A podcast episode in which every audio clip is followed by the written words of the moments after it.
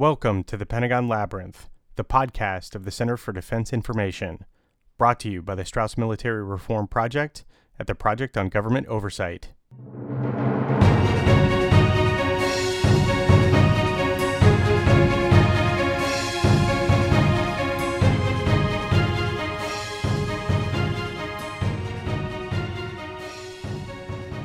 Well, 2017 has certainly seen a few changes. And this includes a few new faces around the offices at the Center for Defense Information and POGO. And one change I'm particularly excited about Mark Thompson, late of Time Magazine, joined our staff in March. He now writes a weekly column, the unimprovably titled Military Industrial Circus. Mark first began covering the military in 1979 when he came to Washington as a correspondent for the Fort Worth Star Telegram. This is back when local newspapers used to actually have their own correspondents here in Washington. He rose to prominence there with a series he wrote exposing a design flaw in Huey and Cobra helicopters built by the Fort Worth based Bell helicopter. He found that the main rotor blades in certain conditions would scrape against the center mass that held and spun the blades, and this could eventually cause the mass to break apart. It doesn't take an aerospace engineer to know that if the rotor blades separate from the helicopter, the helicopter is going to crash.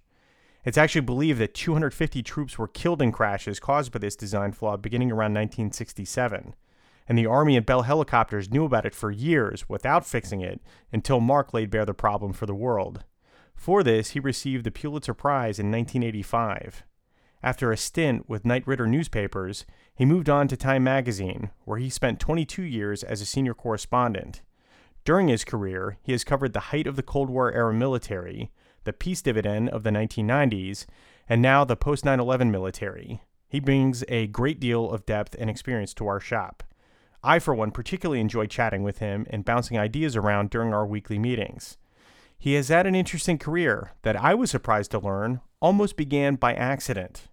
Dan, I covered the military beat by default. I never was in the military. I have some relatives who were in the military. My father in law was a CB for 35 years. But in reality, when I came to Washington in 1979 for the Fort Worth Star Telegram, uh, there was a bureau chief, and he covered Jim Wright, who at the time was the House Majority Leader, a very important and powerful person. And the number two person in the bureau, that would be me, covered everything else. And at that time, that was uh, defense because Fort Worth was the home of the F 16 production line, Bell Helicopter, Texas Instruments, LTV, Vought Aircraft, a lot of other defense contractors. But I also covered the law and I covered oil and gas. But then, lo and behold, the Star Telegram, in the days that newspapers were making money, got rich enough to hire a third person in the bureau. And Cindy Skrzycki covered all the business stuff. So if the bureau chief was covering the House Majority Leader and Cindy was covering business, that left defense for me. And almost by default, starting in the early 80s, uh, I went to defense pretty much full time. Okay. So your career now spans what six administrations? Is that right? I can't count that high. My first defense secretary was Harold Brown. I remember covering him a little bit uh, in the Jimmy Carter administration, and of course the first big one was Cap Weinberger, who was six or seven years a defense secretary and was a lot of fun to cover. And then on and on up through Rumsfeld, Gates, Leon Panetta, and uh, into uh, the end Hagel. of the yeah Chuck Hagel, the end of the uh, Obama administration. Ash Carter, yeah. So in that time, what uh, what differences have you noted uh, with? Uh, uh, different de- defense secretaries? Well, actually, I think the interesting thing for me as I reflect back on this is it doesn't break down so much by administration or SecDefs, but it broke down, especially for reporters, into what kind of world uh, the national security arena was. And when I began, it was the Cold War. It was the Cold War for more than a decade of my beginning of the career. And because I was working for a paper that was very hardware centric, we really cared about the F 16 because, you know, half of my readers built the F 16. And so I would go to every hearing where it was likely to come up. How many were they going to make? Was the Senate threatening to cut it? Was the House going to build 240 a year? You say numbers like that now and you're, you're incredulous, but indeed they were almost that high for quite a while.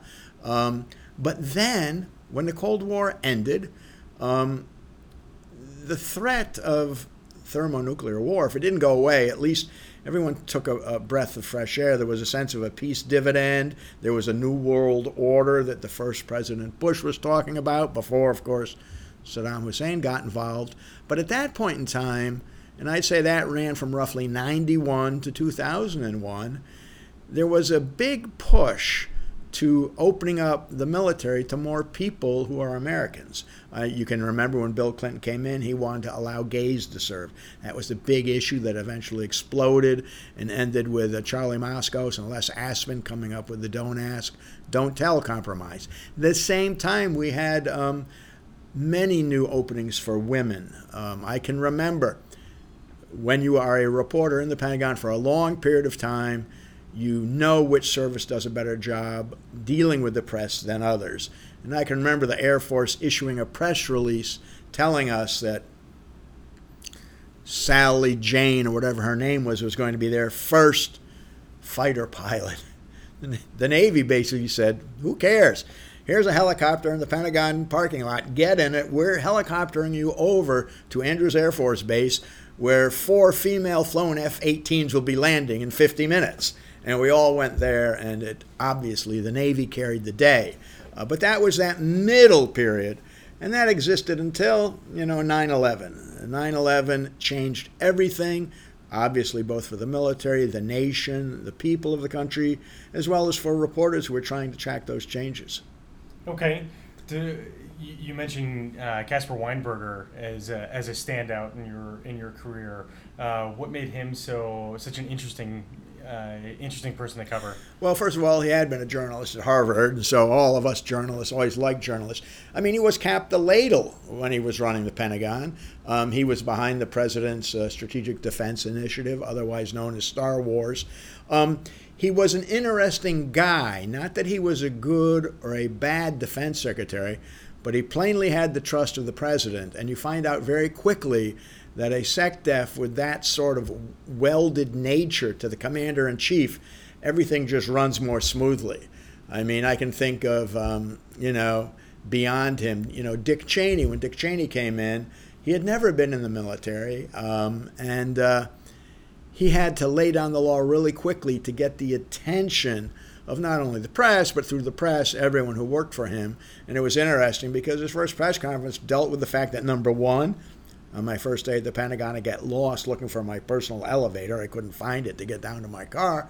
And number two, a uh, an Air Force uh, Chief of Staff, uh, General Larry Welch, he argued, Cheney did, that Welch had been freelancing on the Hill about the new type of uh, missile technology for ICBMs.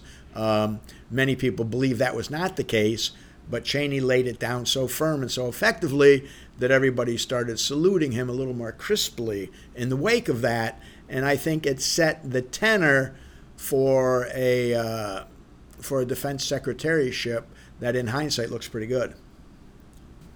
Can you describe some of the trends that you've uh, that you've noticed, some of the national security trends that you've noticed uh, during throughout your career? Yeah, I mean, I think it's tough to reflect back over 40 years and realize early on that when Norm Schwarzkopf gave that famous briefing in Riyadh, I think, yeah, in 1991 in the first Gulf War, he said, This is the luckiest man in Iraq crossing this bridge. And then, you know, a split second after the fellow's vehicle crossed the bridge, the bridge blew up. That was a laser guided bomb. You know, laser guided bombs in primitive forms had started in Vietnam. Um, by uh, the 1991 Gulf War, they were a lot more accurate but it wasn't until after that, in the 93 94 timeframe, that we got JDAMs, the Joint Direct Attack Munition. These are simply tail kits you bolt to the rear end of a dumb bomb and it turns them into a smart bomb. All of a sudden, missions that would require a lot of airplanes with a lot of armaments, now you only need one airplane with one armament. There was a sense that this weapon would be revolutionary. And in some ways it was, but I don't think it was as revolutionary as people think. I mean, if this if if a smart bomb can be made out of a dumb bomb and you can just push it out the rear of a cargo plane, well, why are we still buying F-22s, F-35s, um, the B-21, the new bomber? A lot of people, perhaps foolishly or maybe perhaps naively, thought that technological revolution of that nature would uh, yield a sea change, um, to coin a phrase, um, in warfighting. But that didn't happen. And as we have seen time and time again, you will get into arguments with your Air Force friends all the time about the power of air power, whether it's the uh, air raids um, in the Balkans, whether it's the uh, the bombing runs done before the Hundred Hour War in 1991's Gulf War, or whether it is you know the ongoing campaign against ISIS today in Iraq and Syria, where they have dropped a lot of bombs. It's it's not not a real lot of bombs, and many Air Force people are upset, feel that they haven't been able to unleash all of their power, and that is why ISIS continues, in some ways, to be the problem. But the notion that you can win a war from the air is one that I've paid a lot of attention to. And I must say, you can't occupy ground with bombs. It takes boots. Yes. And that, you know, obviously, from our perspective, the ability to, um, you know, take and hold territory can't be done from the air. And, the, and just on the other side of the ledger, you know, the forward presence of the Navy, as I have um, flown and sailed and ridden uh, with U.S. military forces, um, the uh, presence, they call it forward presence in the Navy, that the Navy has in various ports and seas around the world, um, to me, does seem to exert a calming influence. It does seem to reassure nervous allies in this region or that region, and that is um, a concern as the Navy shrinks. How, how much can you spread these around? And are we spreading them around in the right way? Is a $12 billion aircraft carrier, planes not included, the smartest way to do that, as opposed to smaller, more nimble ships? Right. Well, the, the U.S. military definitely has a technical obsession, I think is, to put it mildly, even. What do you see as some of the, the benefits or, or pitfalls of this? Well, the benefits and pitfalls of technical ob- obsessions are that, hey, the military admits it. That's why we have a nuclear triad. Um, forever, I can remember reading 30, 40 years ago in Aviation Week and Space Technology. The Soviets have found a way to detect our submarines that carry our nuclear missiles, our boomer submarines, and they're going to take them out in the event of war. Well, of course, thank God we still have our bombers on the runways and our ICBMs in the silos. Um, so, the, number one, the military is cognizant of the risks of technology, and that very rarely do you hear someone in the military say the phrase silver bullet, because it doesn't exist, especially in war where no war plan survives contact with the enemy. Um, so, they're aware of that, but that has never stopped them from reaching, and you could make the argument from overreaching. When you look around the world today, when you look at what upgraded F 16s can do, um, I mean, you've really got to argue hard that an F 35 or an F 22 is needed. Listen, if we can fault our leaders anywhere, it is the assessment of risk. Now, it's the military's job to assess risk. And to do that, you need a seesaw. And to make the seesaw work, you need a fulcrum. Where do you put the fulcrum?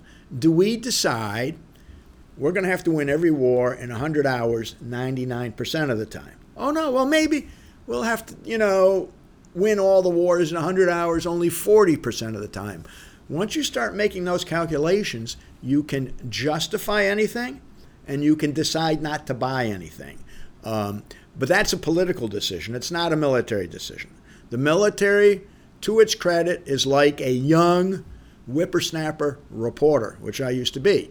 You know, they are the hard chargers. You've got editors and you've got political leaders who'll say, "Whoa, boy, whoa, boy, slow down. You don't need that. No, don't." And that's you know, give Dick Cheney credit. He canceled the A-12. He tried to cancel the V-22. Uh, those were both cutting edge technologies. He didn't think that they were needed in his politically judgmental sense. And unfortunately, in today's world, where fewer and fewer people on the Hill, number one, have military background, number two, be, if they don't have military background, they tend to be from areas heavily dependent on either bases or defense plants. Right. It warps that political decision making process. So you've got lawmakers, many of whom are guilty, and tend to cut the military slack because they weren't, you know, a sergeant in the army and be able to say, oh, that's baloney. They don't have the standing to say that. And when all you've got are the Chamber of Commerce types, and I'm not going to name any cities, uh, Fort Worth, Newport News, um, you know, what, what's left on that table to make the political judgments, there's a, a key element missing. There's a key element of skepticism. And so, as I'm saying about the F 16s, um, those planes are good for another 20 years, easy, against 95% of the threats that the U.S. will face. So the question becomes okay, what do we do about that 5%?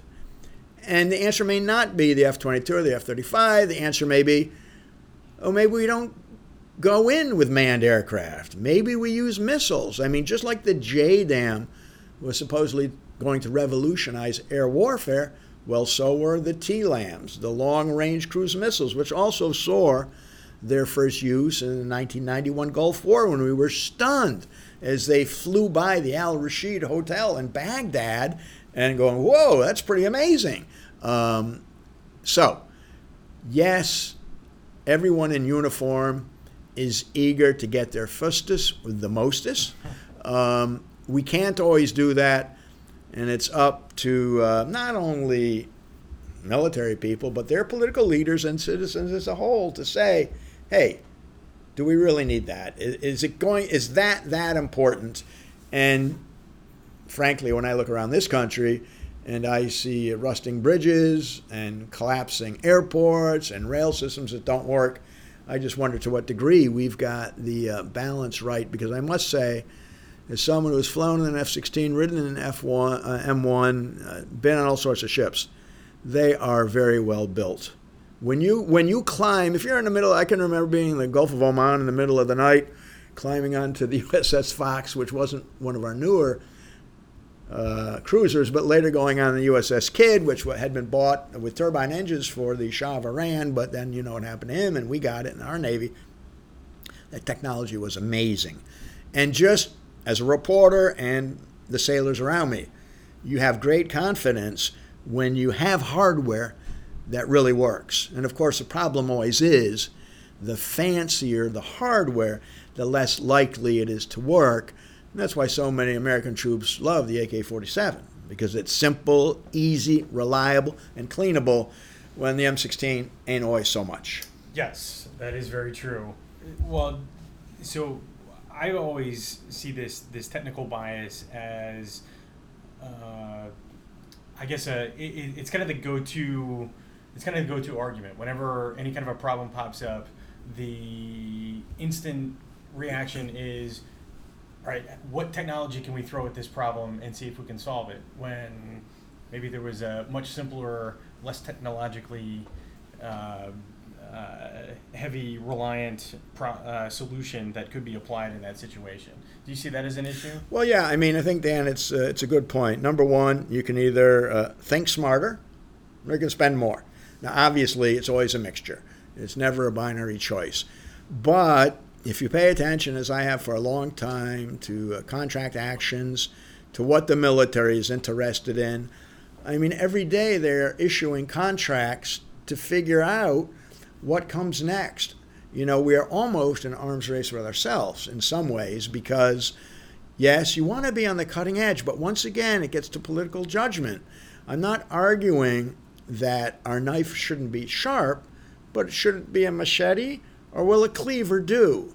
I mean, it's all of those judgment calls. And, and too often today, if you opt for the smaller cleaver instead of the huge machete, you're deemed weak on defense, you're not supporting the troops. When in reality, and many military people will tell you this, our over reliance on procurement sucks so much money out of O&M operations and maintenance that you know our tankers aren't driving as many miles as they should our pilots aren't flying as many hours as they should and I'll tell you what the hardware may be great but it ain't the hardware that makes the system work. It's the guy or gal on the stick or behind the wheel. And as we shortchange um, O&M to support, you could say bloated or maybe just excessive procurement budgets, that the true software, the flesh and blood of the American fighting man or woman, is what gets hurt, and then that wonderful machine doesn't work as well. And, and that's sort of a, you know, penny wise and pound foolish approach. I would tend to agree. So, what would you say has been the highlight of your military repertorial career to this point? Oh, I like the to this point bit. Um, you know, uh, it's neat as someone covering defense from Washington to go out to the field. Whenever I'd go out to the see the troops, uh, Fort Irwin, Fort Polk, uh, anywhere around the world, and just to talk to the troops who had never spoken to a reporter. You know, you speak to military people in Washington every day; they speak to reporters. Their answers are somewhat predictable. You go out and talk to a, an E2 or a, a sailor at the tip of the spear, and I always liked that. Um, frankly, since 9 11, covering a lot of the, uh, mili- the mental woes of the U.S. military, the, with the turnstiling deployment, um, and what the country can do to make our military men and women more whole afterward, um, to me, is number one, a real big challenge for the country, and number two, an important story for a reporter to tell, simply because. You know, I did a I did a story once early after 9/11 on an RPG that turned three soldiers into amputees. But everybody can see that. There's an acknowledgement of the price of war when you go to Walter Reed and you see these guys struggling to become as whole again as they can. But on the mental front, um, it's a much more difficult thing to do. These are the invisible wounds. Um, some people are amazingly resilient. They can go through anything, it doesn't faze them. Other people with a much lower level of trauma break. We don't know why. So I think the big challenge is trying to figure out why. And if you can't figure out why and prevent it, how do you um, make these people better? And, and that, those are some of the stories I've enjoyed doing, especially since 9 11 um, on this beat. Okay, so I know you've had the opportunity to fly in an F 16, mm. and you just told me that you got to ride in, in an Abrams, in a tank. Mm. Which was better? And there's a right answer to this one. Uh, well, there wasn't much turbulence in the F 16, so that was better. But no, I, I, mean, I did not pull nine Gs in an M1 tank. Uh, this was at Fort Irwin. But uh, uh, no, I, I mean, that's another thing, too. The military services. Outsiders look at them and they sort of see them as like the Boston Red Sox and the New York Yankees and, you know, these teams that never cooperate. Well, they do cooperate. Um, it gets back to the public's perception of the military. The public thinks of the military as a monolith. Um, and what's so bizarre about that is when you add up the folks in uniform, their families, the defense contractors, their families, you're talking 8 million people. That's a city the size of New York. And just like New York, it's got good neighborhoods and bad neighborhoods. If you want to know what's going on in the Navy, you ask the Army. Um, that kind of thing. Um, and as a reporter, your job is always to go in and ferret out information, and it doesn't often come from the place where you think it comes from. It comes from the person on the other side of that tennis net. And it is a big fallacy for a taxpayer, for a voter, or for just someone interested in how America works to think of the U.S. military as this uh, as this block, as this single-minded thing, either dedicated to war, dedicated to peace, dedicated to nation building. It's not. It's a fascinating uh, thing to cover. It's a fascinating place to work based on those I've spent much time with over the years. And um, by and large, they do a very good job for the country. Now, maybe the country sends them off on a wild goose chase, but that ain't the military's fault. Colin Powell would always say, you know, we're just a toolbox. You know, you're the carpenter. Figure out what you want to use us for. And I think that's right. You can read Mark's column, published at the beginning of each week, and leave us comments by visiting our website at pogo.org slash Strauss. There, you can also learn about our other investigations and efforts to make the military more ethical and effective at a significantly lower cost. Please click like on our Facebook page at the Project on Government Oversight. You can follow us on Twitter at, at Dan underscore Grazier and at Strauss Reform. In order to preserve our independence, Pogo does not knowingly accept contributions from anyone who stands to benefit financially from our work. If you would like to get involved and help Pogo and the Center for Defense Information's work promoting an effective, open, and affordable government, please consider making a donation. Just click on the red donation icon at the top of our homepage. I'm Dan Grazier, the Jack Shanahan Fellow here at the Center for Defense Information at Pogo. Please stay tuned as we will continue to help you navigate the Pentagon Labyrinth.